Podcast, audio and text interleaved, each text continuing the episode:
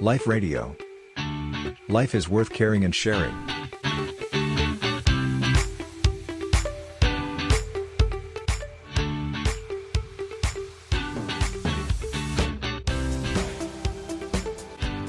วันวิสาขบูชาค่ะในแง่ของพระพุทธศาสนาเนี่ยค่ะ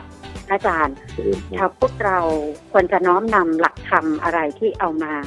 เอามาใช้อะค่ะ ในเหตุการณ์ที่ว่าการเกิดการ ตรัสรู้และการเสียชีวิตเนี่ยสำคัญอย่างไรอ่าก็น่าจะต้องกลับมาดูเนื้อหาสาระที่เกิดขึ้น อย่างในกรณีวันประสูติเนี่ยเป็นการประกาศอิสรภาพของมนุษย์นะเราทุกคนในชีวิตประจำวันเนี่ย เราเคยสังเกตไหมว่าเราตกอยู่ใต้อำนาจของกิเลสตัณหา โยมเคยถูกกิเลสมันสั่งให้เอามือล้วงกระเป๋า แล้วก็หยิบตังค์ไปจ่ายใครสักคนหนึ่ง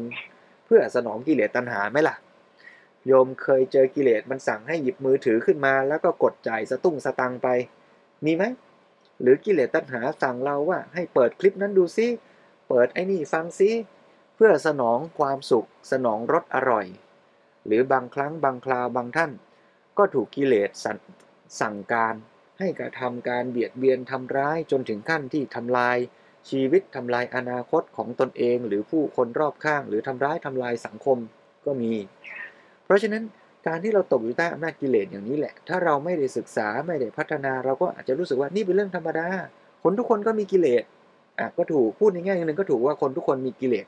แต่ก็ต้องพูดให้จบด้วยว่า แต่ก็เป็นธรรมดาเหมือนกันที่มนุษย์มีศักยภาพที่จะฝึกหัดพัฒนาให้เป็นอิสระจากกิเลสด้วย แต่ถ้าไปพูดอย่างนี้โดยไม่มีใครทำได้ ก็จะบอกว่า โอ้ นี่ เพ้อฝันแล้ว อุดมคติแล้วเป็นไปไม่ได้แล้ว แต่เมื่อมีมหาบุรุษพระองค์นั้นประสูติขึ้นนั่นแหละ จึงเป็นจุดเริ่มต้นของการที่จะประกาศว่ามนุษย์นั้น มีศักยภาพที่จะพัฒนาตนเองจากสภาวะตามธรรมชาติที่มีกิเลส ไปสู่สภาวะธรรมชาติเหมือนกัน แต่เป็นธรรมชาติที่ดีขึ้น พัฒนาขึ้นจนสมบูรณ์ เรียกว่าเป็นอิสระจากกิเลสได้ด้วย นะเพราะฉะนั้นถ้ามองในแง่ความสำคัญอย่างนี้ โอ้ วันวิสาขบูชาก็สำคัญสิสำคัญว่าเป็นวันที่มนุษย์จะต้องกลับมาระลึกถึงศักยภาพของตัวเราเอง แทนที่เราจะไปคิดว่าทุกสิ่งทุกอย่างในโลกนี้ที่มันเกิดกับเรานั้นเนี่ยเทพเทพพยดาฟ้าดินชะตาชีวิต ลิขิตบันดาลเอาไว้หมดแล้ว มนุษย์แก้ไขเปลี่ยนแปลงอะไรไม่ได้ พอเราเข้าใจใหม่อย่างนี้เราก็จะพบว่า โอ้ เรามีศักยภาพนะ เราพัฒนาตัวเราได้นะ อะไรที่ตัวเรายังไม่ดีเราก็แก้ไขปรับปรุงได้ อะไรที่สังคมอาจจะผิดพลาดคลาดเคลื่อน ระบบสังคมที่ยังไม่ดี ระบบสังคมความคิดทิฏฐิที่ยังผิดพลาด เราสามารถช่วยกันพัฒนาแก้ไขปรับปรุงให้ดีขึ้นได้นะ ศักยภาพของมนุษย์ก็คือตัวเราทุกคนนี่แหละ เวลาเราระลึกนึกถึงวันวิสาขบูชาก็ไม่ได้นึกถึงว่าเราจะไปฉลองวันเกิดให้กับพระเจ้าชายสิทธัตถะเท่านั้น แต่ต้องระลึกนึกว่าเจ้าชายสิทธัตถะก็คือมนุษย์คนหนึ่ง แล้วเราก็เป็นมนุษย์ด้วย เราก็จะได้เห็นศักยภาพของตัวเราเอง แล้วมาร่วมกันเฉลิมฉลองในแง่ว่ากลับมาเห็นศักยภาพ เห็นความสามารถของตัวเราที่จะฝึกหัดพัฒนาทำให้ดีขึ้นนะนี่ก็เป็นความสำคัญประการที่หนึ่งในแง่ของการระลึกถึงวันประสูติเจริญพรค่ะ ค่ะ ก็คือจะเป็นวันประสูติวันตรัสรู้แล้วก็วันปฏินิพพานด้วยใช่ไหมคะก็เรียกว่าโอ้สำคัญทั้งหมดเลยทั้งสามเรื่องเลยเนาะพระอาจารย์ค่ะเจริญพรอ่าค่ะทางนี้ก็ต้องเล่าต่ออีกหน่อยว่า แล้วนอกจากวันประสูติล่ะอ่าในวันเดียวกันเนี้ยอย่างที่ว่าก็เป็นวันตรัสรู้ด้วย ถ้าลองดูว่าในเหตุการณ์สามอย่างที่ว่าเมื่อกี้เนี้ยคือประสูติตรัสรู้ปรินิพพานเนี่ยพูดเป็นภาษาง่ายๆอ่าก็เรียกว่าเกิด แล้วก็วันที่สำเร็จการศึกษา แล้วก็วันที่ตาย ซึ่งเราทุกคนเนี่ยก็มีเหมือนกันนั่นแหละ วันเกิดกับวันตายเนี่ยทุกคนมีแน่แหละ เพียงแต่ว่าตายเนี่ยวันไหนยังไม่รู้ แต่เกิดเนี่ยรู้แล้วมีในบัตรประชาชนมีในทะเบียนบ้านแหละว่า เราเกิดวันไหนเกิดที่ไหนเกิดเมื่อไรแหละเรารู้ละแต่ถึงวันหนึ่งเราก็ต้องมีแน่แหละวันตายเนี่ยเขาก็จะระบุเอาไว้นะในมรณะบัตรหรือในหน้าหลุมศพ ว่าชาตะเกิดวันไหน มรณะตายวันไหน ก็ต้องมีแน่ๆทุกคนไม่มีทางที่ใครจะเกิดแล้วไม่ตายนะแต่สาระสำคัญที่อยู่ในระหว่างของการเกิดและตายนี่สิ น่าพิจารณาเหมือนกันนะโยมนะ ว่าในระหว่างการเกิดและการตายเนี่ยเราจะใช้ชีวิตของเราเนี่ยพัฒนาตัวเองใช้ศักยภาพอย่างที่ว่าเมื่อสักครู่นี้เนี่ยให้เต็มศักยภาพได้ถึงเพียงไหน เราจะใช้ชีวิตเพียงว่าสนุกสนานลื่นเลงบันเทิงไปวันวันหนึ่ง หรือว่าเราจะใช้ชีวิตเพื่อตั้งใจศึกษาหาความรู้เพียงเพื่อมีอาชีพ ประกอบการงานหาเงินหาข้าวกิน เลี้ยงชีวิตเลี้ยงดูครอบครัวได้ หรือเราจะใช้ชีวิตของเราเพื่อที่จะทำประโยชน์สร้างสรรค์ให้แก่สังคม หรือเราจะใช้ชีวิตนั้นเพื่อการศึกษาเข้าใจตัวชีวิตนั่นเอง แล้วพัฒนาชีวิตนั้น ให้เป็นชีวิตที่เป็นอิสระ จากกิเลสเมื่อเป็นอิสระจากกิเลสก็จะทำประโยชน์ให้แก่ตัวเองทำประโยชน์ให้แก่ผู้อื่น ได้อย่างเต็มศักยภาพสูงสุดด้วย โยมลองนึกภาพว่าถ้าเวลาเราไปซื้อของใช้ ซื้อเครื่องใช้ไฟฟ้า ซื้อโทรศัพท์เครื่องใหม่เนี่ยเขาก็จะมีคู่มือมาให้นะ ว่าเครื่องใช้ไฟฟ้าชนิดนั้นเนี่ยมีฟังก์ชันทำอะไรได้บ้าง ถ้าจะทำอย่างนั้นอย่างนี้ต้องกดปุ่มไหนต้องกดอะไรอย่างไร แล้วก็บอกอีกด้วยว่าถ้าเกิด เครื่องนั้นเนี่ยมันมีปัญหา มันไม่ทำงานตามที่ควรจะเป็นเนี่ยจะมีวิธีแก้ไขเบื้องต้นยังไง หรือถ้าแก้เองไม่ได้จะต้องไปติดต่อใครที่ไหน เขาให้ข้อมูลเราละเอียดละออเลยนะ แต่ถามว่าชีวิตเราล่ะ ซึ่งก็ดูจะมีค่าไม่น้อยแล้วก็คงจะไม่น้อยไปกว่าเครื่องใช้ไฟฟ้าเหล่านั้นเสียด้วยนี่ทำไมตอนเกิดมาไม่เห็นมีใครให้คู่มือเรามาเลยนะไม่มีใครบอกเราเลยว่า เอ๊ะไอชีวิตที่เกิดมาเนี่ย มันใช้ยังไงอะ ถ้ามันจะมีความสุขต้องกดปุ่มไหนเหรอ ถ้าเกิดว่าอยากจะประสบความสำเร็จในชีวิตต้องทำยังไง หรือว่าชีวิตนี้มันทำอะไรได้บ้างอะ มันมีความสุขได้แบบไหนบ้าง มันจะต้องการอะไรบ้างอ่า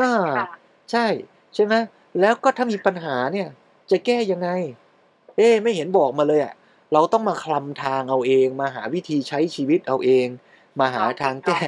ใช่ใช่ลองผิดลองถูก แล้วก็อาจจะผิดบ่อยเสียด้วยนะ ชีวิตผู้คนเราเนี่ยนะ เพราะฉะนั้นการที่เราจะเรียนรู้วิธีการใช้ชีวิต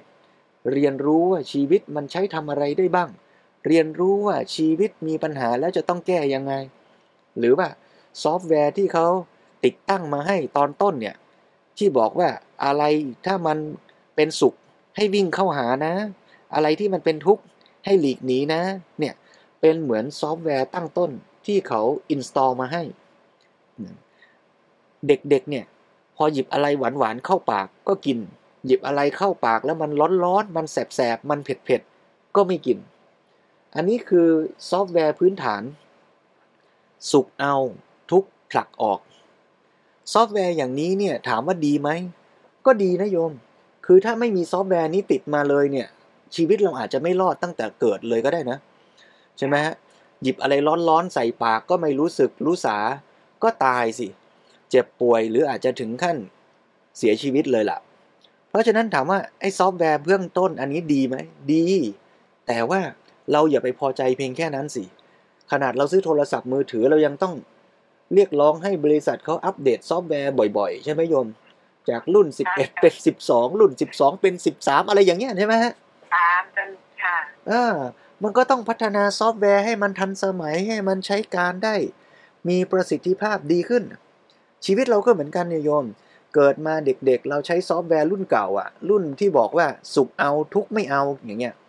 แต่พอเด็กเติบโตขึ้นเนี่ยเราต้องอัปเกรดซอฟต์แวร์จากการใช้ความสุขความทุกข์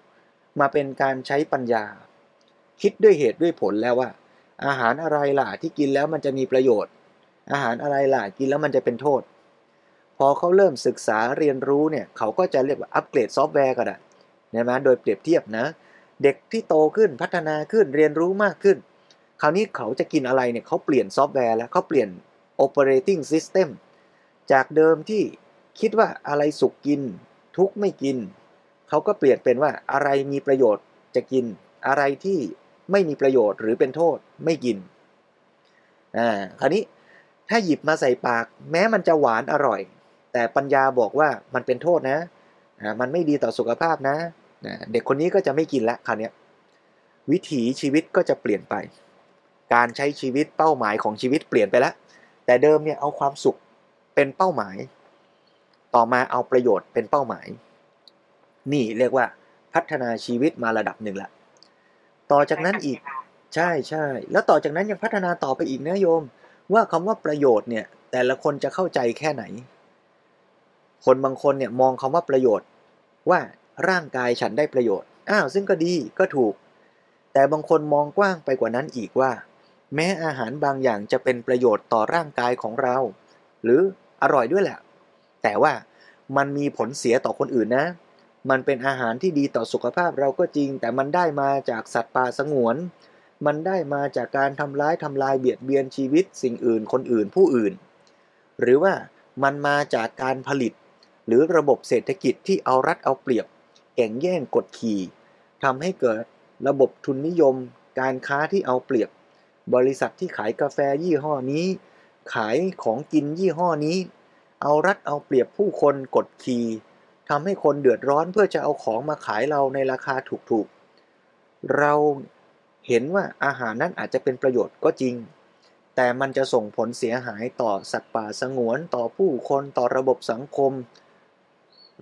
คนที่มีปัญญารู้เหตุรู้ผลกว้างขวางออกไปก็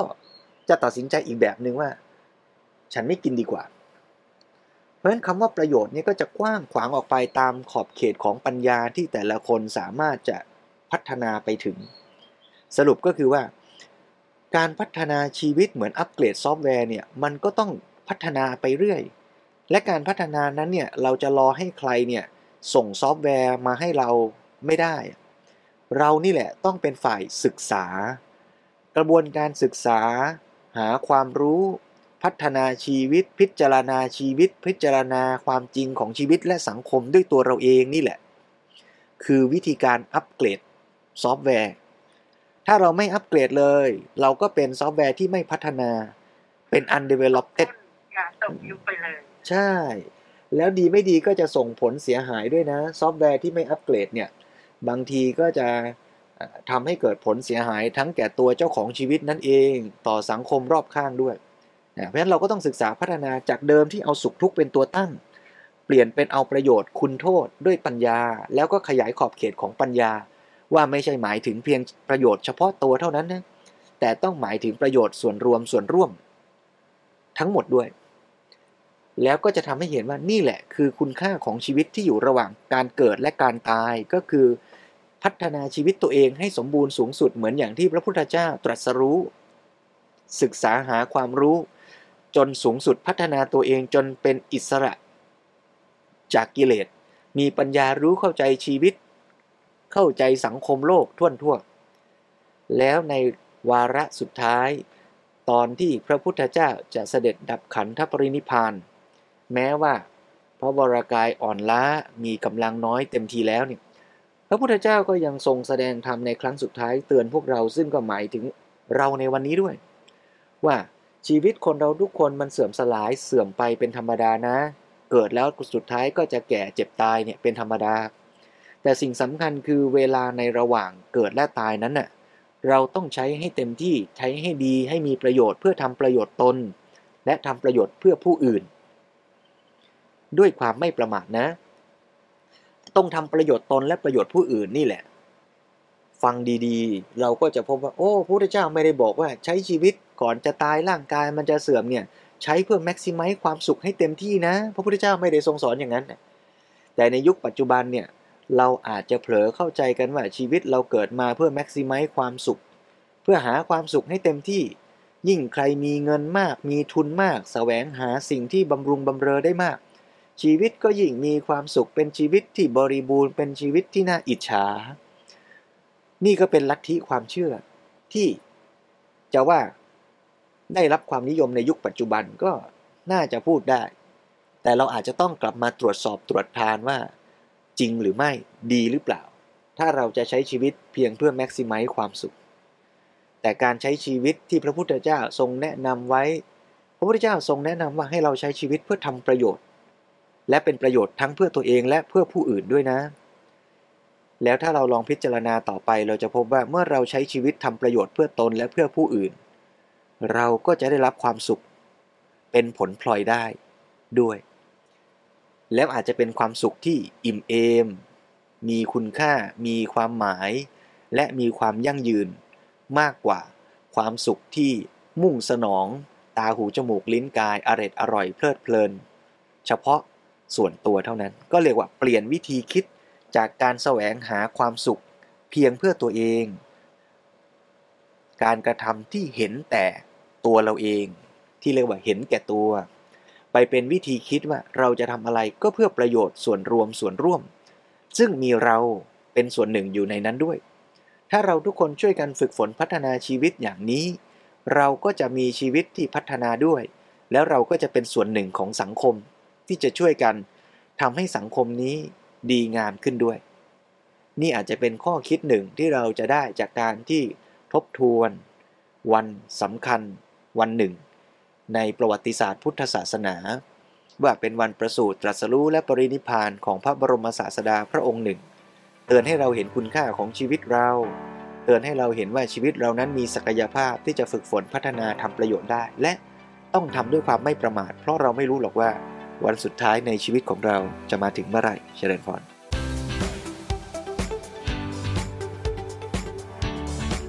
Life Radio. Life is worth caring and sharing.